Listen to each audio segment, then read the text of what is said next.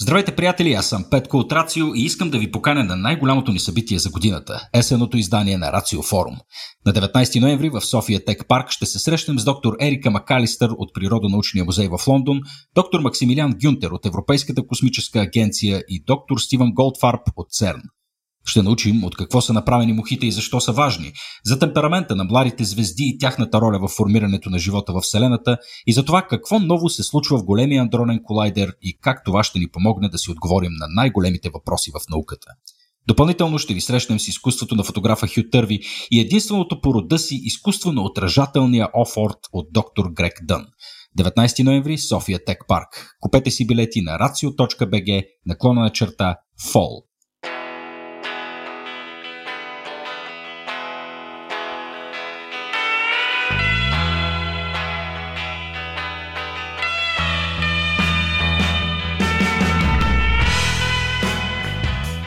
Биографии, есета, научни книги, понякога дори на човешки език. Всичко това започна да се появява все по-често в библиотеките ни и по книжарниците.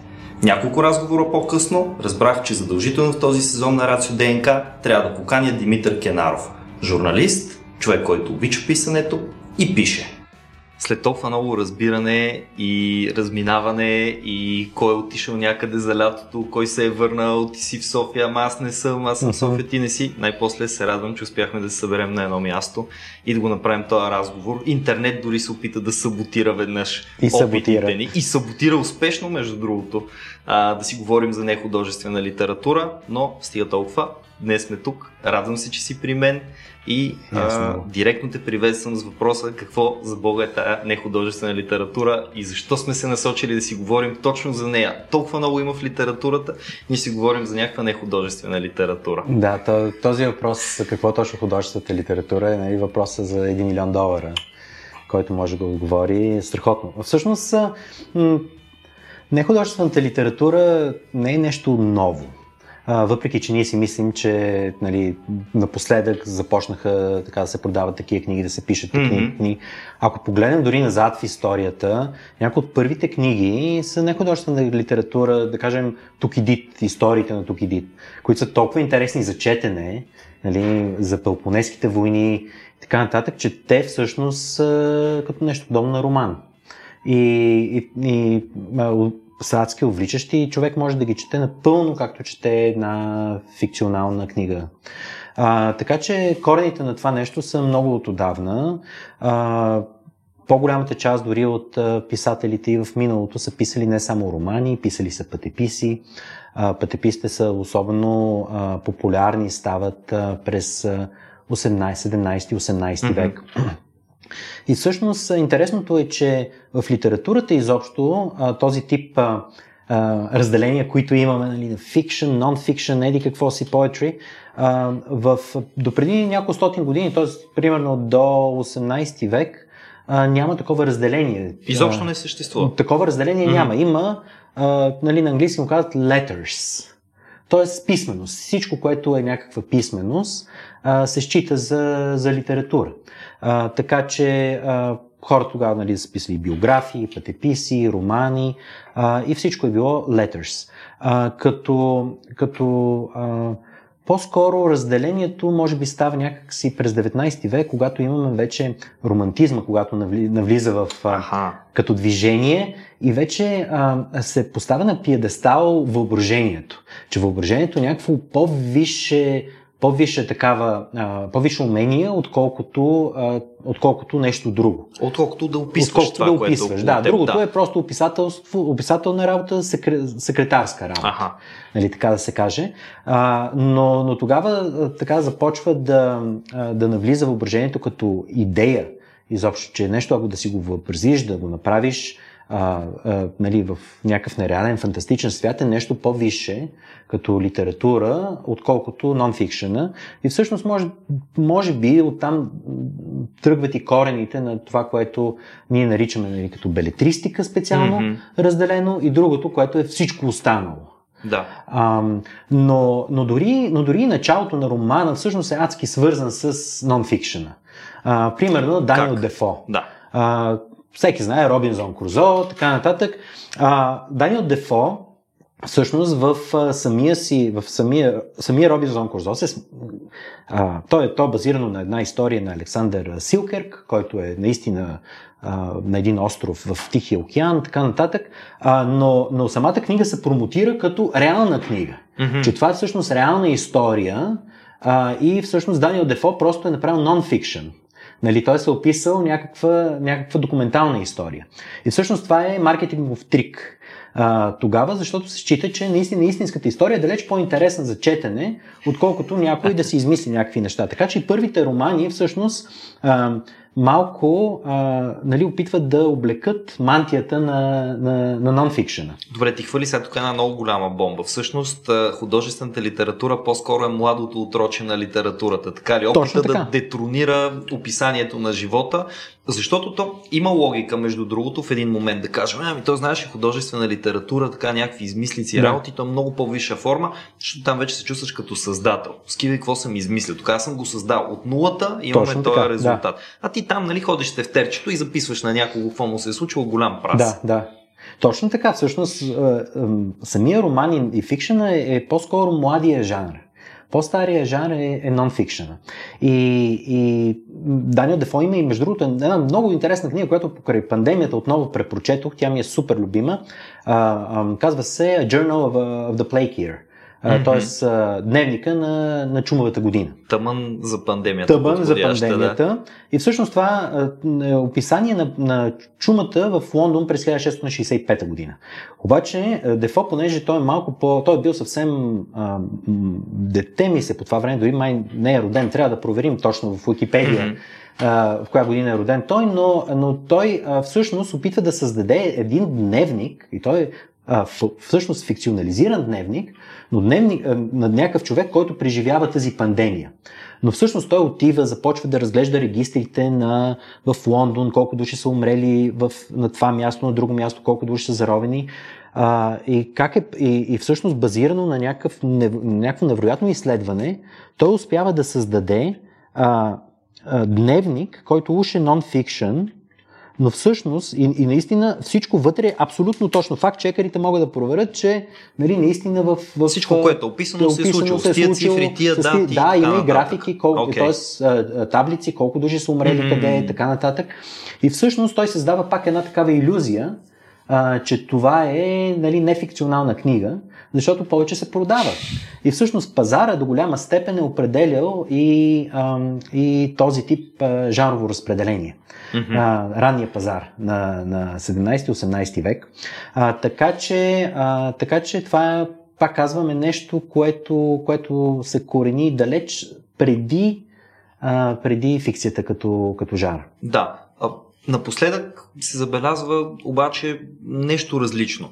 Аз, например, в моето детство и така, докато бях, нали, докато подраствах и четях страшно много, защото имах страшно много време, сега чета страшно много, защото обичам да чета, тогава, защото имах много време.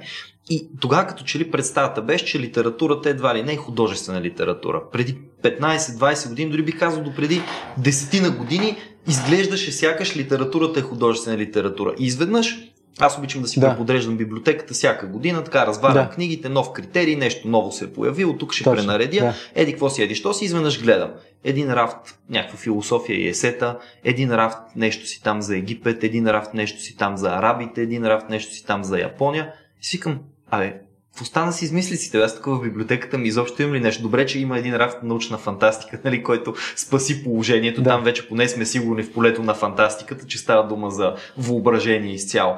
Обаче изведнъж си давах сметка, че лека по лека, книга по книга съм подменял. Това е даже много далеч от кораба на Тезей. Това със сигурност не е да. в библиотеката на да. Тезей. Това е тотално подменено нещо. Всичките тия неща, които четях едно време, които са били предимно художествена литература, аз бих казал изцяло художествена да. литература. Аз си спомням как някой да ми каже, прочети тук един пътепис или някаква биография. Дори Алеко Константинов, който смятам за феноменален пътепис, те му бяха на ръба на поносимото за мен едно време. И знаеш, хоп, нещата се промениха. Да. И аз си викам, какво стана? Аз ли устарях? Ама около мен хората четат също. Може би съм си сменил средата. Бе, не съм я сменил чак толкова много средата. Та, по едно време се оказа, че художествената литература като че ли е водеща. Мгм. Сега нещата пак се обръщат наобратно или не се обръщат. Не знам. Какви наблюдения имаш ти по този въпрос? Ами това според мен е свързано, пак а, начин, е свързано дълбоко с образователната система. М. И начина по който образователната система предлага на децата литературата. Какво е литература? А, и литература винаги е подигото, нали, някакъв, някакви романи, ам, Поезия, поезия, така нататък. Още от първи клас на нас ни се предлага модела литература като литература на въображението. Мгм. Художествена литература, белетристика. И всъщност, когато а, един човек завърши 12 клас, а, и започва, нали, има някакви мисли за литература, така нататък, като чуе думата литература, винаги си мисли за романи, винаги си мисли за, за поезия. И, или пък най-много за някаква пиеса, примерно. Но всъщност това, това е точно пак функция на образователната ни система. Начинът по който образованието, ам, образованието формира, особено, особено за една национална литература, каквато е българската, но не само. Всяка държава, разбира се, има своя национална литература.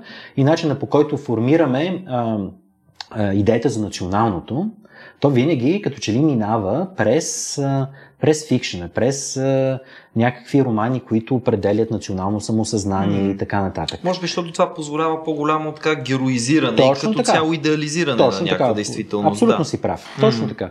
А, героизиране, идеализиране, но ето примерно, ако говорим за подигото, а, децата четат подигото, но много малко, много рядко се чете, да кажем, Великата Рилска пустиня. Мгм. Пътеписа на, на Вазов, който е изключително интересен всъщност, защото той отива тогава в Рила като на някакво място, ама наистина се едно, че изследовател, който отива в новия свят. Нали, в Америките, все едно, че Не съм го чел и аз. 18 Ага. или 19 век, някакви изследователи, които отиват в дивото в Южна Америка, Хумболт или нещо такова, които отиват в новия свят и започват да изследват това място, какви видове има, какви... Тогава, между другото, той, той каза много интересно нещо, че тогава е имало същата сеч в, в, в Рила, Мгм. каквато имаме и сега, и има някаква екологична катастрофа, която той описва много Ей. добре.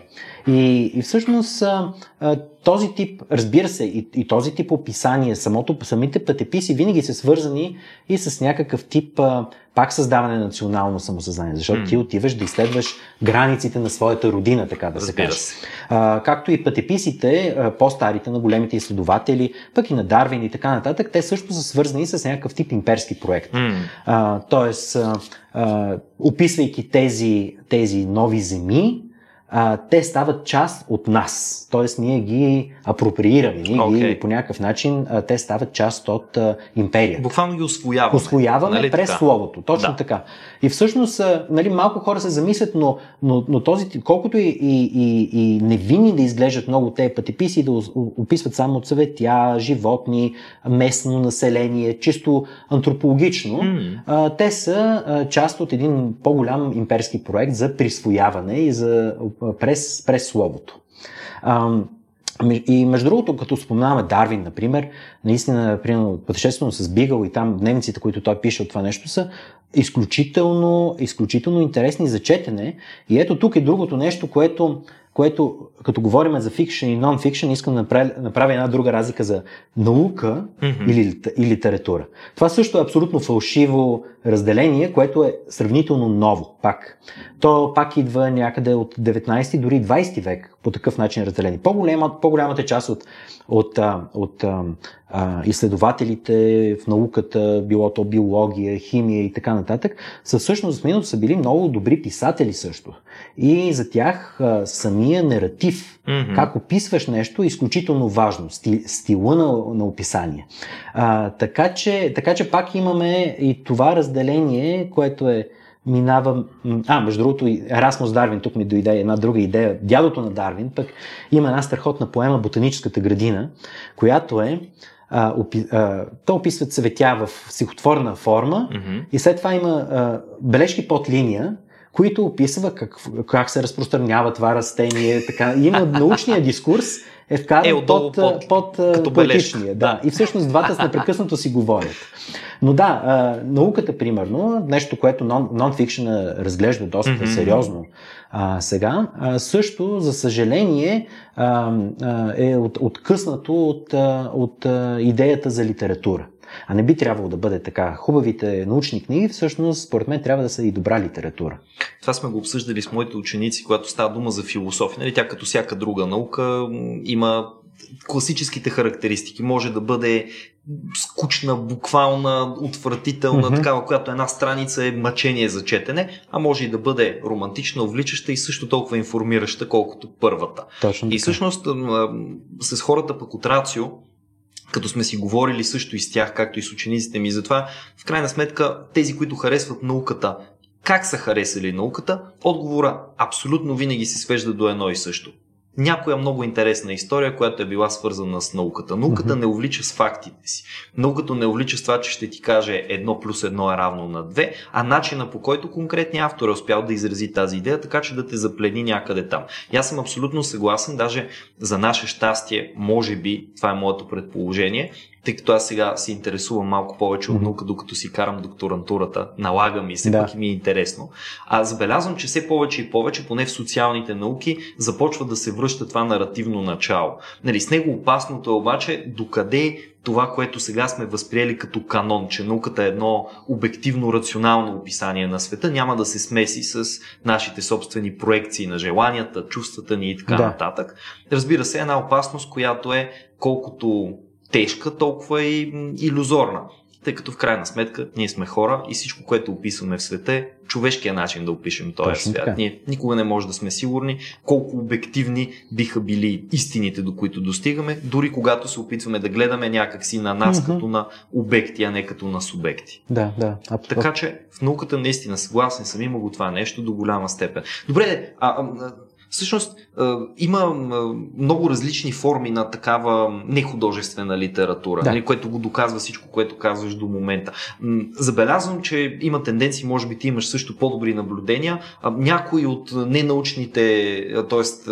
нехудожествените жанрове да изчезват временно или за постоянно и да се заменят от други. Примерно, една от най-ценните книги, които аз притежавам, за съжаление само в електронен вариант, uh-huh. а, не съм се още така нагласил психически да я придобия и в физическа форма, са едни писма на Лъвкрафт. Така. Страхотно много го харесвам като автор и мисля, че писмата му са феноменални. Има едно сборниче, те даже са много сборници с събраните му писма. И четейки ги така, препрочитайки ги преди 5-6 години, а, ми стана много смешно и се заговорих тогава с един приятел за това как, ето виж от тия хора от това време, как ни остават едни такива писма, живото описания, а от нас какво ще остане? Сборник с събраните ни имейли ли? Ми то даже да. имейлите умряха, СМС, ми те и СМС-ите умряха. То какво остана вече? Остана една просто някаква безкрайна реката. Ето един реално нехудожествен, колкото литературен може да бъде толкова и научен, колкото биографичен, толкова и художествен жанр, който хоп, вече го няма. Да. Та имаш ли наблюдения сега какво е всъщност по-популярно, може би по-интересно на хората, защото то, това трябва да е критерия, който определя. Да, сам, само една бележка ще вмъкне тук за писмата, много интересно, защото всъщност нали, романа, примерно епистоларния роман, да използва писмата като а, маска, все едно, че нон-фикшн. Mm-hmm. Нали. А, Ричардсън, примерно, един от първите романисти също през 18 век в Англия, пише а, рома, романи, всичките са в писма.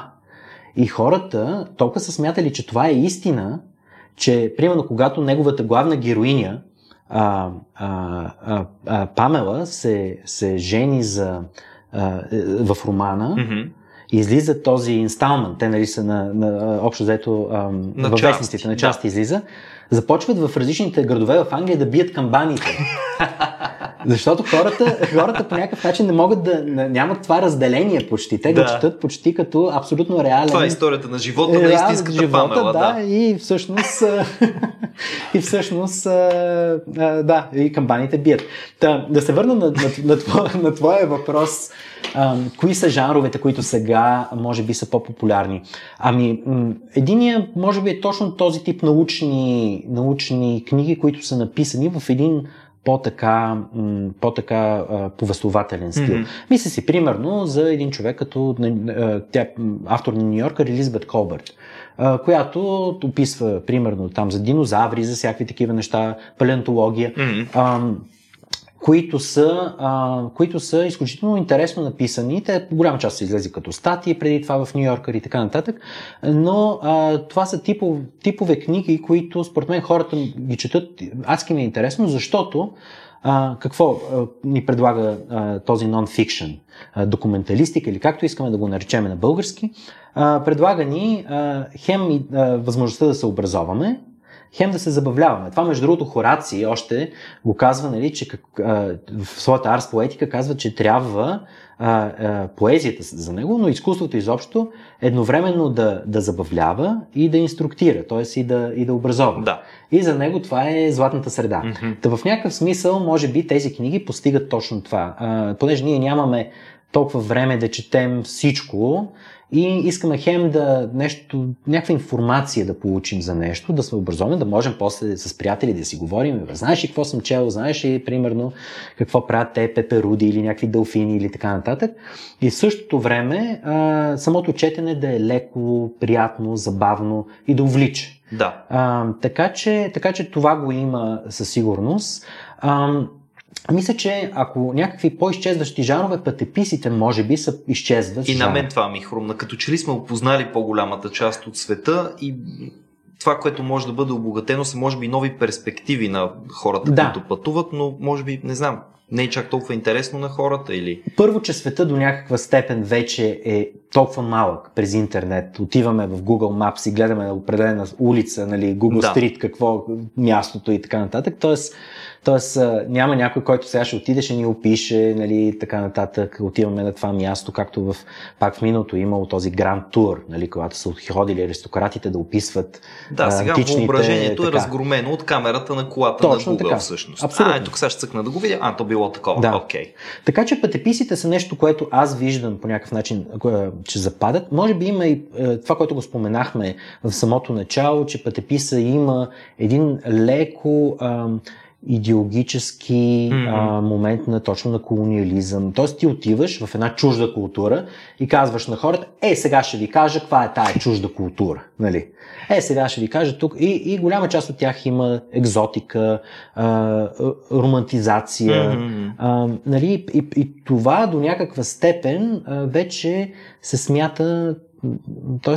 има критика на, на, на този тип поглед. То може би звучи малко или много покровителствено. Покрови- Нали? Е, Сега тук да. ще ви покажа едни хора, които нали, сами не биха Да. могли да ви разкажат, затова аз съм Точно дошъл така. тук. Сега съм отишъл в Африка, тук нали, при, а, при черните хора да ви покажа нали, те как живеят. Точно така. И съответно има го и този, този елемент. Мгм. А, а, и като, но, но самия пътепис, а, той може да бъде изключително интересен, ако е подходено към него точно не като сега отивам на някакво място, където трябва да разкажа какво се случва там, а по-скоро когато свързва и личната история, често на автора, и когато успява някакви такива по-големи процеси да хване, а не просто, нали, качих се на влака, отидох там, срещнах с тези хора. Струва ми се, че все още излизат такива книги, но мен са ми адски скучни. Особено някой отишъл до Южна Америка и написал пътепис 500 страници, братче. Ами Няма да го прочета този пътепис 500 страници. Да, да, да, да, да. Ако го беше направил там няколко разказчета, стотина страници, най-интересните акценти от пътуването му, вероятно щеше да е по-четимо. Точно Аз се сетих като го спомена това, обаче за Бога името му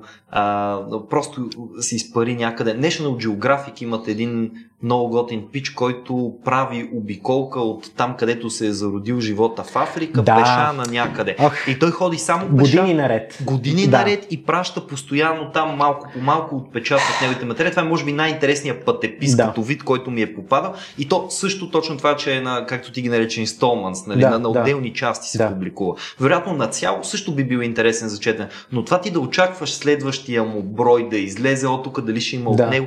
Избягам името, обаче сигурно ще го И аз го знам този човек, Го... преди няколко години почна. Това е- беше нали, Out of Africa, да мине през цяла Азия, през Беринговия проток и чак долу до Южна Америка. Това му е до... идеята. А, да. Да, Да. не знам докъде стигна, между другото, но е, сега, след като Да. един приключи разговора, със сигурност ще проверя. Та, да, това е ето, нали, интересен проект и изобщо, а, изобщо има много, а, жанрово, жанровото многообразие на нонфикшена е огромно.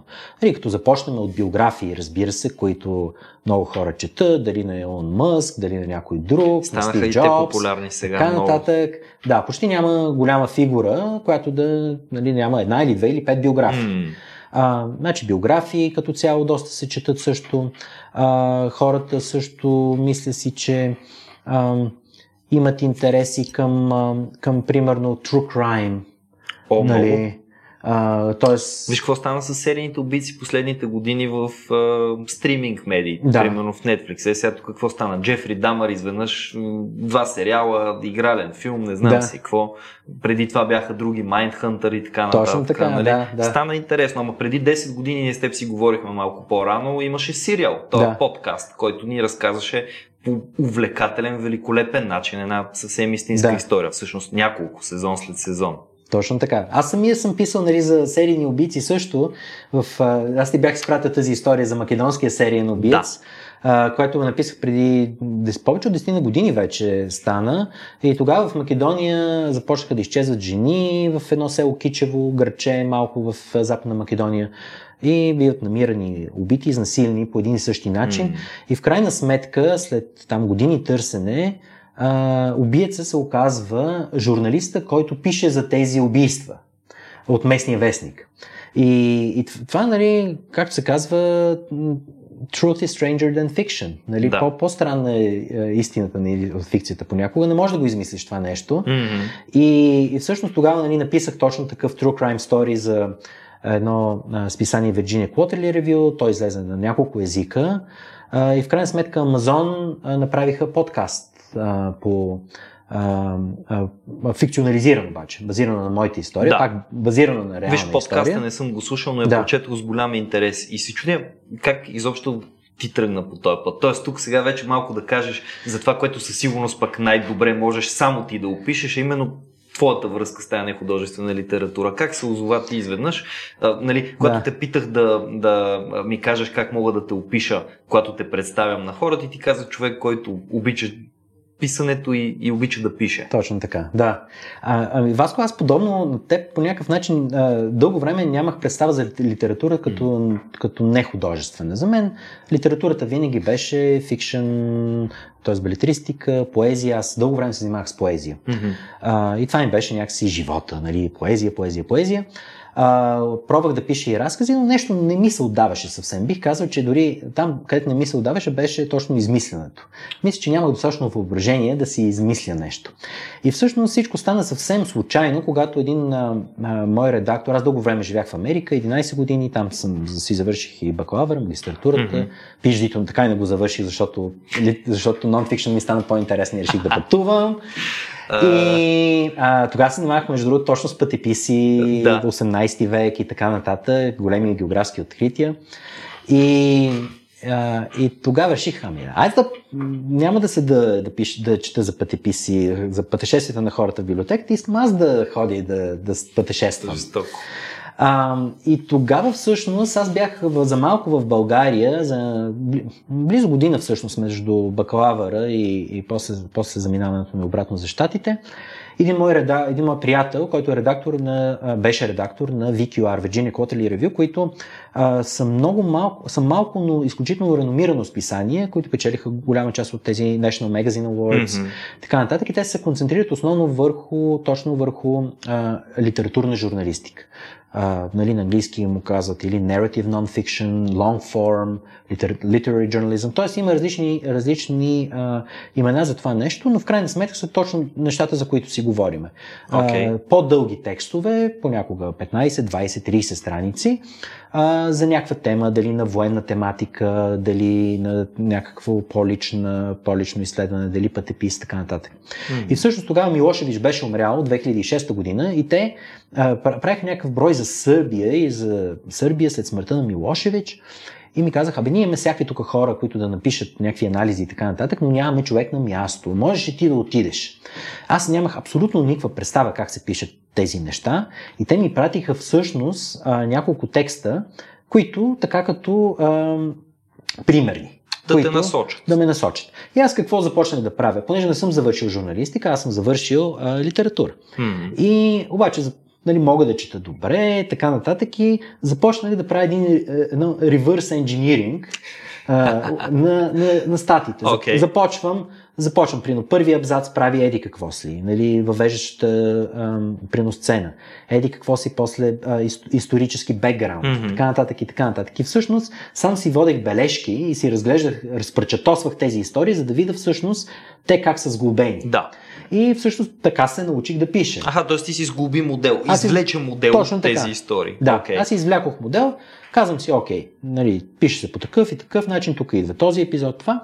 И оттам нататък а, не беше сложно. И написах тази история, а, която, в която аз, понеже нямах нали, представа дори а, какво правя реално, се получи нещо като м, това, което на английски му казват immersion journalism. Мгм. Тоест, а, когато а, това е под, нали, мъжен потапяне, когато самия автор стане част, герой от самата, самата история, журналистическа, и когато много често а, влиза в, някаква, в някакви взаимоде, някакво взаимодействие с самите герои. Мгм. И аз всъщност още на, на гарата, тук в Софийската, срещам а, в купето две жени, много странно облечени, почти като проститутки ми изглеждаха, ама си викам, какво ли, нали, някакви сръбкини. И обаче се оказа, че те всъщност а, а, прекарват, а, прекарват а, нелегално стоки от илиенци и ги продават а, в а, Сърбия. И тръгна, нали, влака, така нататък. Те почнаха да се суетат къде да си скрият нещата. И аз викам, айде в моя куфър, защото е празен. Ага. И почти празен. И те си скриха цялата стока там. Аз станах всъщност трафикант.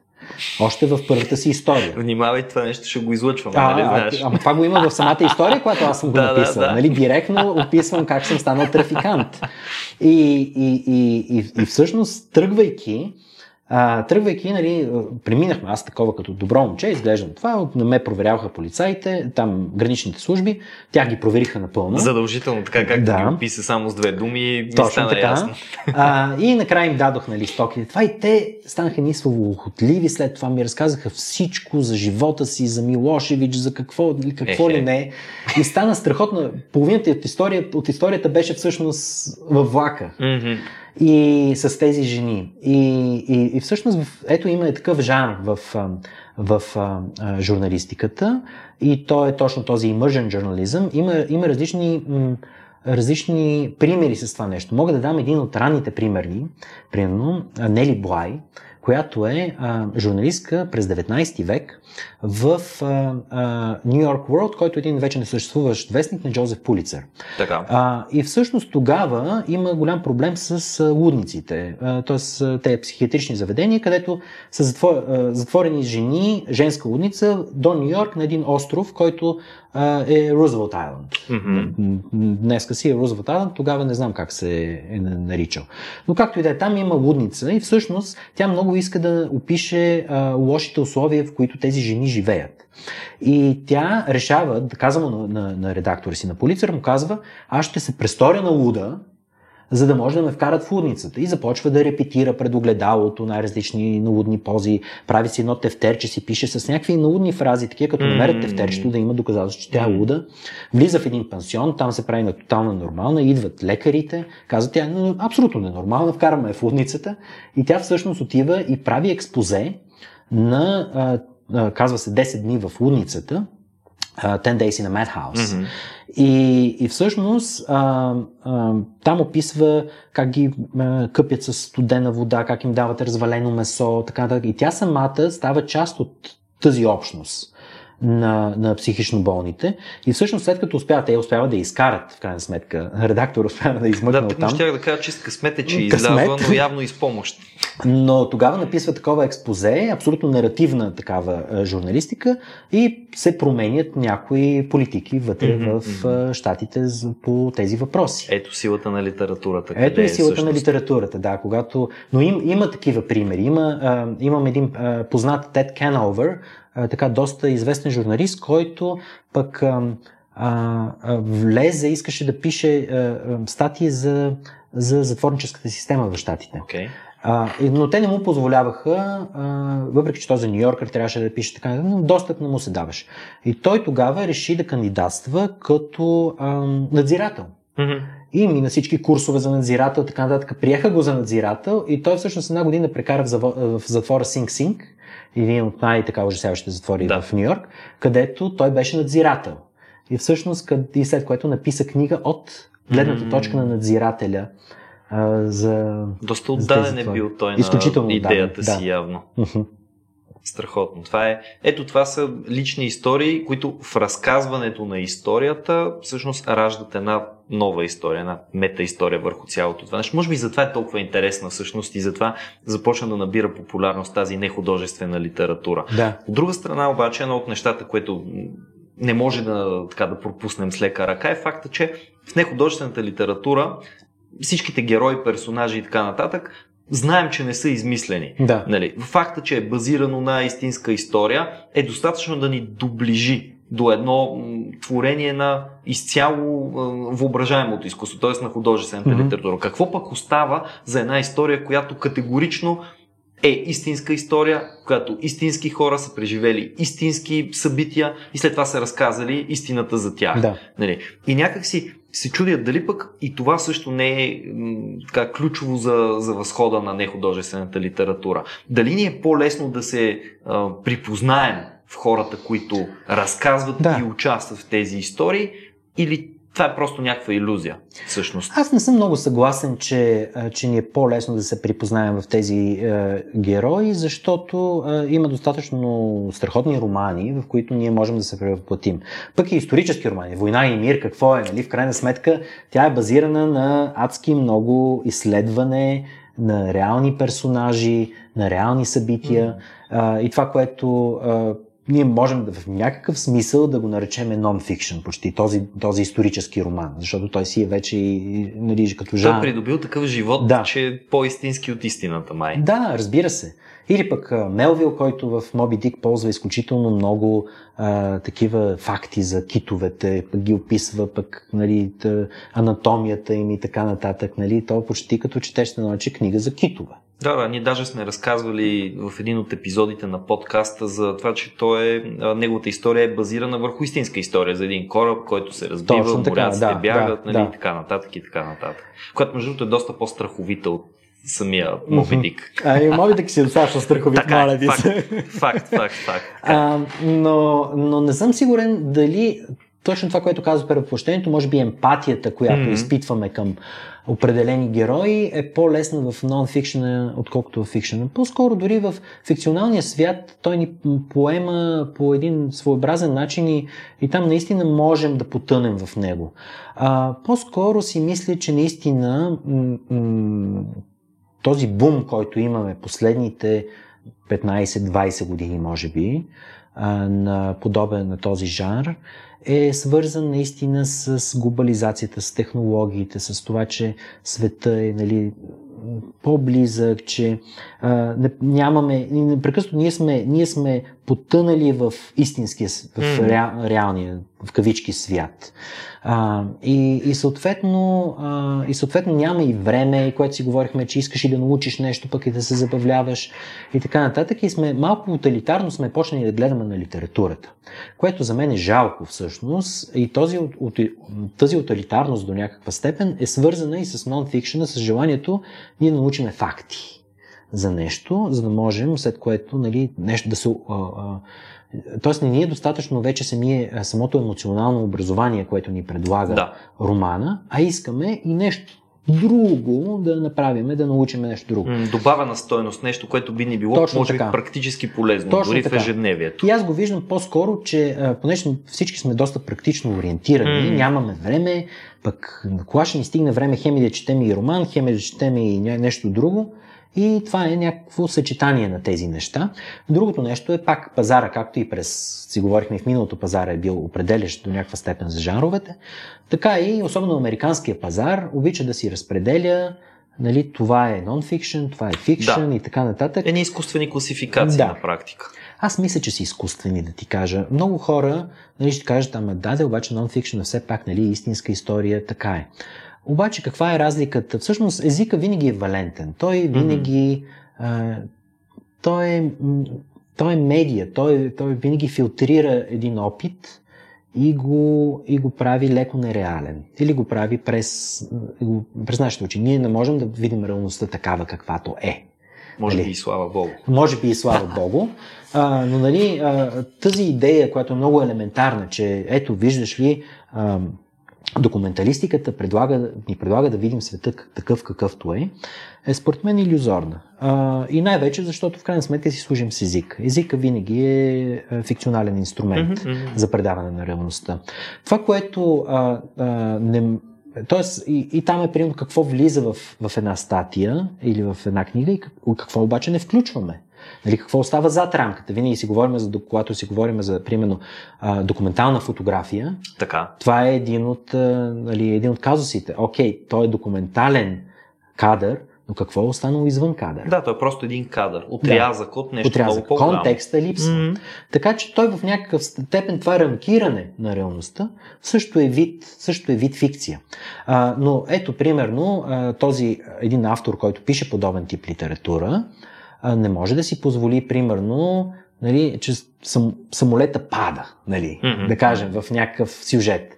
Нали, как, просто той е малко като, как да го обясна, като фикция на каишка. А, а, тоест, може да правиш някакви неща, но не можеш да си измисляш някакви точни факти. Да. А, не, може да, не можеш да, а, да завали, когато не вали. Да нали, така нататък. Въпреки, че може би за романът или за такова, там ако вали... Би било по-удобно. по-удобно. Но не вали. И това е едното от нещата, които мен адски ми, на мен адски ми е интересно. Аз дори го описвам в едно есе и то е, че се возя, че обяснявам нонфикшена като да си в кола, обаче да не си водача, а да се возиш като пасажир. Mm-hmm. Тоест ти не решаваш да завиеш наляво или надясно, ти отиваш на някъде, водят те на някъде, имаш определена история, която трябва да опишеш, но ти не можеш да променяш посоката. И всъщност това е част от, от интереса, защото в крайна сметка живота, живия живот, когато отидеш на едно място, ти винаги си представяш началото, ама е, сега ще бъде така и колко ще, как си представяш историята и героите и така нататък и отиваш и нищо не работи. Да. да, да. тотален срив, тотален срив, ама м- просто си казваш какво, какво мога да направя. Отивам веднъж да пиша за едни сноубордисти в, в Босна, ага. които са, които са ам, беше интересна историята, защото са група млади сноубордисти, които са от различни етноси. Бушняци, сърби, харвати и опитват да, а, така да се каже, да преодолеят травмите на войната на своите родители okay. през спорт. Добре. И аз отивам там, оговаряме се с а, младежите и така нататък. И какво се оказа, че почти няма сняг. Изпратили се в същото време, това беше за едно списание Outside. А, в същото време са изпратили фотограф от Калифорния чак. Да ги питаш за какво от Калифорния го изпращат, да, при положение, да, че да. има толкова добри фотографии тук, но това е отделен въпрос. А, и изпраща кой, и ние там седим, викаме какво да, какво да бъде тази история и така нататък. Те опитват да правят сняг, за да направят някакво слоп стайл състезание по сноуборд. И ам, и всъщност, а, нали, снега обаче се топи и така нататък. И част от историята, не всичко, но част от историята стана и по някакъв начин за глобалното затопляне и за борбата с Нали, Тоест трябва от, от, слабо, от нещо слабото място, от това, което си мислиш, че историята се проваля, всъщност да го видиш като силно място. Да, провала на историята е нова история. Просто. Точно така. Просто трябва да си достатъчно отворен за тези неща и да знаеш, че никога нещата не се случват така, както си си ги представя. Mm. Аз за те хвана тук на тази вълна, която споменаваш, не можеш да си измислиш дъжд, нали, все пак да. ти си там mm-hmm. пасажир, нали, някой така, друг управлява да. и така нататък. Аз много се чудех а, преди нашия разговор, така последните, даже бих казал две седмици, страшно много, почти тревожно се чудя за това къде и кога можем наистина да теглим линията, ако приемем, че има нужда mm-hmm. да го направим и да определим, че нещо е нон-фикшн, защото има едни любопитни творби, които си играят малко с едното и с другото. Да. Тоест, колко трябва да си измислиш върху една истинска история, за да стане тя фикшън от да. нещо, което иначе е не художествено, от да. една истинска случка. И ако, примерно, да кажем, вземем, де да знам, на Борхес всеобщата история на безчестието mm-hmm. или на Марсел Шлоп измислените животи, което да разказва 20 на истории за исторически личности, да. обаче с толкова много литературен детайл, че част от това, което разказва, е абсолютна измислица Да. и ти си сигурен докато го четеш, друга част е биографична. Ако там си сигурен, че все пак става дума по-скоро за художествена Мгм. литература, какво правим в моментите, в които да речем паметта ти те предава или ти не си видял нещо, не си чул нещо, Да, да. не си усетил нещо от цялата ситуация. И всъщност в този смисъл, изобщо, наистина, може ли да има нон-фикшън, който е чист нон-фикшън и в него няма някакъв елемент на измислица. Измислица, доколкото това все пак е това, което ти си видял в този Да. конкретен момент от това конкретно място. Философски погледнато не може да има разлика. Но, понеже гледаме все пак, нали, паз, пазарно погледнато има разлика. Да. Тоест, това разпределение е по-скоро начин, по който ние си, ние си слагаме в едни малки кутийки. Това е еди какво си, това е еди какво си. И си прав аз, нали, казах за това нещо, че, че елементите, особено в тази литературна журналистика, а, са начина по който е представена историята, какво влиза, какво не, не влиза и така нататък, а, рекурса, а, създава определен тип фикционалност. Но, ам, но примерно има неща, които не се, се считат за, м, за забранени в, Мгм. а, в журналистиката, въпреки че има журналисти от 80-те години, така наречената нова журналисти, които са ги правили, така наречените, примерно, composite characters, т.е. смесица от герои. Така. Взимаш трима или четирима герои и правиш от тях един герой. Защото смяташ, че те трима или четирима герои, всеки си има някаква реална, а, примерно, някаква реална характеристика, но на теб чисто литературно ти трябва, ти трябва един герой, защото не можеш да вкараш тримата Е, не герои. ти трябва толкова персонажи. Да. Един и решаваш да ги обединиш Да. в един герой. Окей. Това се смята за неприемливо Аха. в а, сериозната, сериозния нон-фикшн, сериозната журналистика. А, нали, не можеш да, разбира се, да си измисляш цитати или някакви такива неща. А, но, примерно, ето, говориме за, ако говорим за пряка реч, а, което е също един казус, често, за, за който често се говори. А, в а, миналото, пък и сега до някаква степен, а, има една страхотна, между другото, журналистка, тя почина наскоро, Джанет Малкъм, Мгм. а, има една страхотна книга The Journalist and the Murderer. А, не мисля, че е преведена на, на български, журналист и убиеца. И тя разглежда един казус за един а, журналист, който а, се присламча към един човек, който е обвинен в убийството на семейството си, но той отказва, казва, че това не е така и този журналист му казва, но хубаво, аз ще те следвам навсякъде, ще си говориме и така нататък. И ако ти ми дадеш достъп до съдебните документи и така Мгм. нататък. И през цялото време той, той влиза в... а, почват да пият заедно бира, той му ходи на гости, спи от тях и така нататък. И накрая обаче написва книга, в която казва, да, той е убиец. Да. А, та, та, та, там има нали, и такъв елемент на нали, а, и дори имаше едно страхотно, сега не, знам дали мога да цитирам първото изречение, а, но тя казва, всеки, който е а, не е прекалено не е прекалено самовлюбен, всеки журналист, който не е прекалено самовлюбен или глупав, знае, че това, което прави е морално недопустимо. Аха.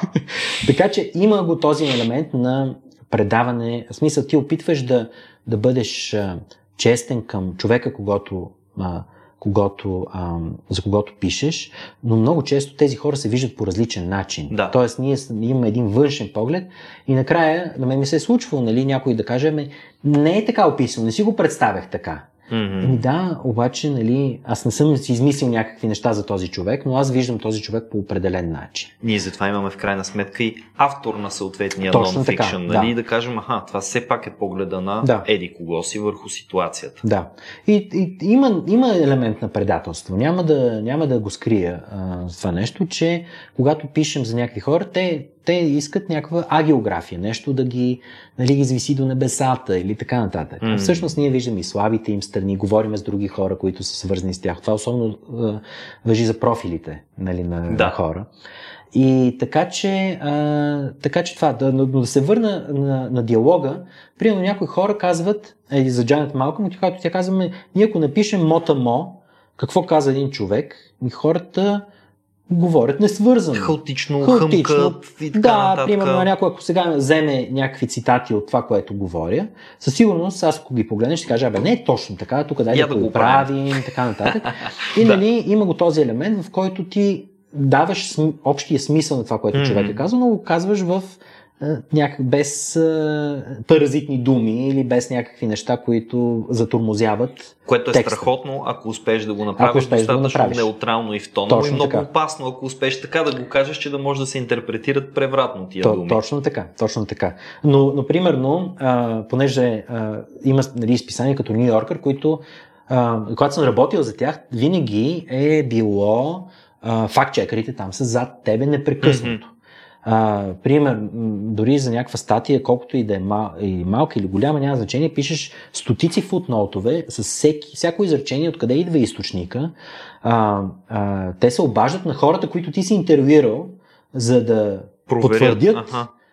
тези цитати, като те не четат целите цитати, но казват, вие казвате нещо в този смисъл. Нали. И обаче, ако можеш ти да вкараш мото-мо цитата и нали, си записал този човек, така трябва да го вкараш. И те много държат на някакви такива, супер строги са и, и, и е много, аз съм супер доволен от това, че има такава, да.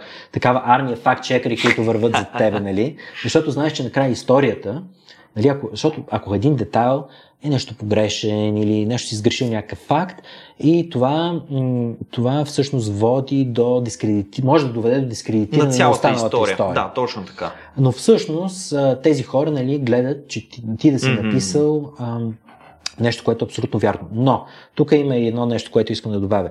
Има истории, които а всеки факт е абсолютно верен и цялата история е грешна.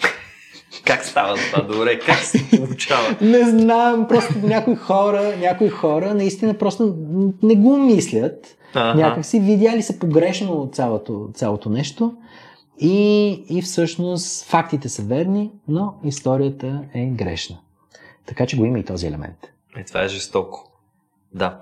Кажи ми накрая, е така една препоръка просто за нон-фикшн дори да е насякъде, ти си човек, oh. който е вътре така дълбоко плувнал в този жанр. Освен да. всичко друго, твориш и в него в крайна сметка. Пишеш такива да. неща. Така че, дай една препоръка. Ей така, първото нещо, което ти хрумва или нещо, което страшно много те е впечатлил, разбира се, или няколко книги може да препоръчаш, да. или автори, или изобщо каквото смяташ, че си заслужава хората, които сега ни гледат и ни слушат да обърнат внимание. Имам една много добра приятелка, Елив Батюман, mm-hmm. която е а, американска писателка от турски происход. А, и на български има преведена една от нейните книги, т.е. нон-фикшн книга. Тя е Staff Writer за Нью Йоркър поначало и пише страхотни истории. А, книгата е, а, се казва а, то всъщност взима а, американското, а, американския превод на Бесове, The Possessed, който е първия превод, просто има Demons се превежда. А, но а, така, The Possessed Adventures with Russian Books and the People Who Read Them. На български не съм сигурен дали The Possessed как беше преведено, не мисля, че е като бесове, но... но Тоест е, тук пак, факт, чекарите трябва, не са го хванали. Трябва да го видя. Ами там може би чисто маркетингово понякога ага. не върви нали, да бесове, защото The Possessed има и нещо царно да си обсебен. Да. Нали а, не е само бяс, бяс е нещо различно.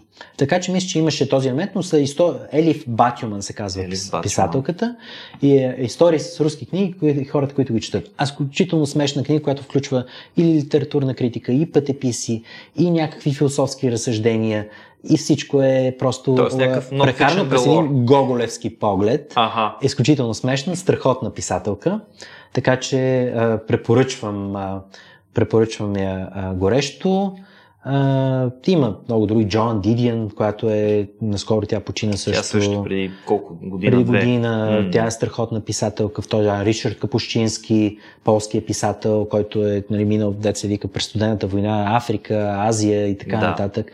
А, изключително интересни неща. Има една негова книга, която е за а, Хайле Саласие в етиопския mm. император а, и понеже той е а, убит по време на преврат и той отива след преврата и всъщност интервюира абсолютно всички в неговия двор, а, които са били придворните му, mm-hmm. там готвач, така нататък, така нататък.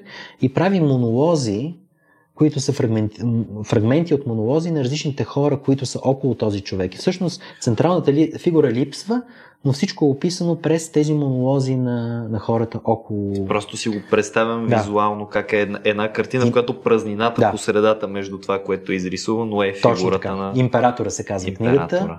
И е тъничка, така, преведена на български mm. също. А, е изключително книга, а, книга но, но наистина безкрайно е полето на това нещо. Хората мисля, че имат огромен избор и в Goodreads, какво нещата, които могат Със да се... сигурност. Да, да се препоръчат. Така, че, така че изключително интересен жанр и се надявам в България всъщност да имаме повече такива места за публикуване на такива текстове и повече такива автори. В началото на 90-те имаше егоист. Mm. И там, там имаше текстове, които, които а, бяха наистина стойностни.